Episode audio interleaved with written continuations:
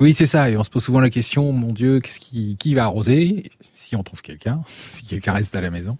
Et en fait, il y a des solutions, des petites solutions pratiques. Euh, on va parler de d'irrigateurs autonomes, c'est un peu le, le nom, euh, avec des principes, euh, somme toute, assez euh, je dirais écologiques parce que ça va pas être ni une pompe ni une électricité et pas toujours très esthétique, je le conçois, mais on n'est pas là pour le voir. Euh, le principe, c'est qu'on va mettre euh, en fait euh, euh, une quantité d'eau dans une bouteille, par exemple, et on va disposer euh, dans la terre, enfoncer euh, ce qu'on appelle un noya. C'est qu'en fait, c'est une petit module en terre cuite hein, qu'on va enfoncer dans notre terre et on va mettre notre bouteille à l'envers dans ce petit dans ce petit réceptif.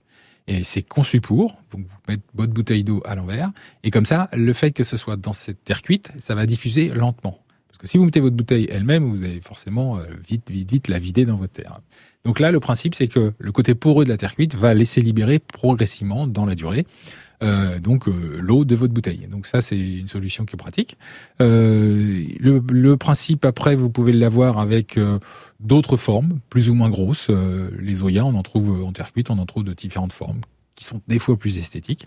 Moi ce que je vous conseille c'est de faire ce test avant de partir. C'est-à-dire que on va pas euh, juste la veille de partir tiens je mets la bouteille à l'envers et puis je m'en vais. On va constater le, temps que met votre bouteille à se vider et du coup euh, le temps aussi que votre euh, motte, votre bac euh, avec votre plante reste humide. Parce qu'en fait, ça vous permettra de vous tranquilliser déjà, vous dire si je pars trois semaines, je sais que ça va tenir ou pas. Donc faire un test avant et puis observer.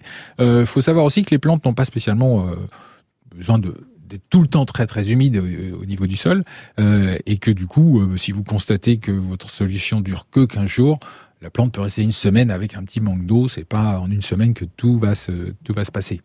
Donc, euh, ne soyez pas trop psychorigide sur votre arrosage.